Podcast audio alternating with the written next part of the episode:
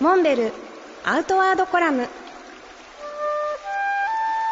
モデルでフィールドナビゲーターの中川明です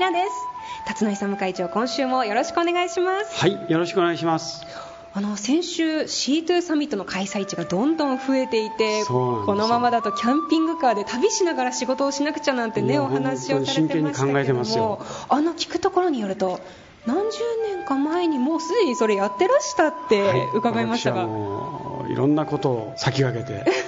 やっておりますけど、 どういうふうにお仕事されてたんいでやすか実はね、八王子のはい幼稚園の園長先生が4 5 0人集まる会合で講演会して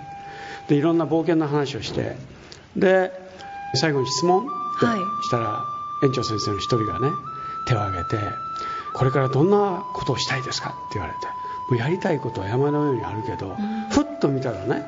その幼稚園の窓の外に送迎バスが1台止まってたのはい園児のねよくありますよねありますよね、はい、でファッと見てとっさにねああんなバスが手に入ったらあれでキャンピングカーに改装してなんか日本国人回りたいですよって言ったらえあれでよかったらあげましょうかって言われてええいやもう少子化でバス余ってるんですよってでまあ相当おもろなバスだったんですけど、え本当ですかわざわざ八王子から大阪まで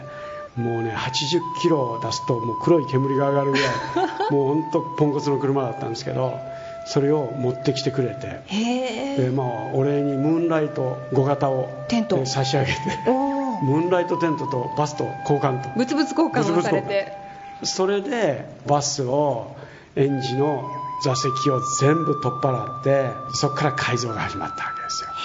へえこの話聞きたいですか聞きたいですよ 引き続きちょっと来週もこれ伺いますか来週この話もうこれ終わりませんよこれ気になっちゃう社長室にその園児のバスが変わってくってことですねいやそうなんですよこれがねワクワクしますあよーじゃあ次回もぜひそのお話伺いたいと思いますモンベルアウトワードコラム辰徳さんと中川きらがお送りしました次回もお楽しみに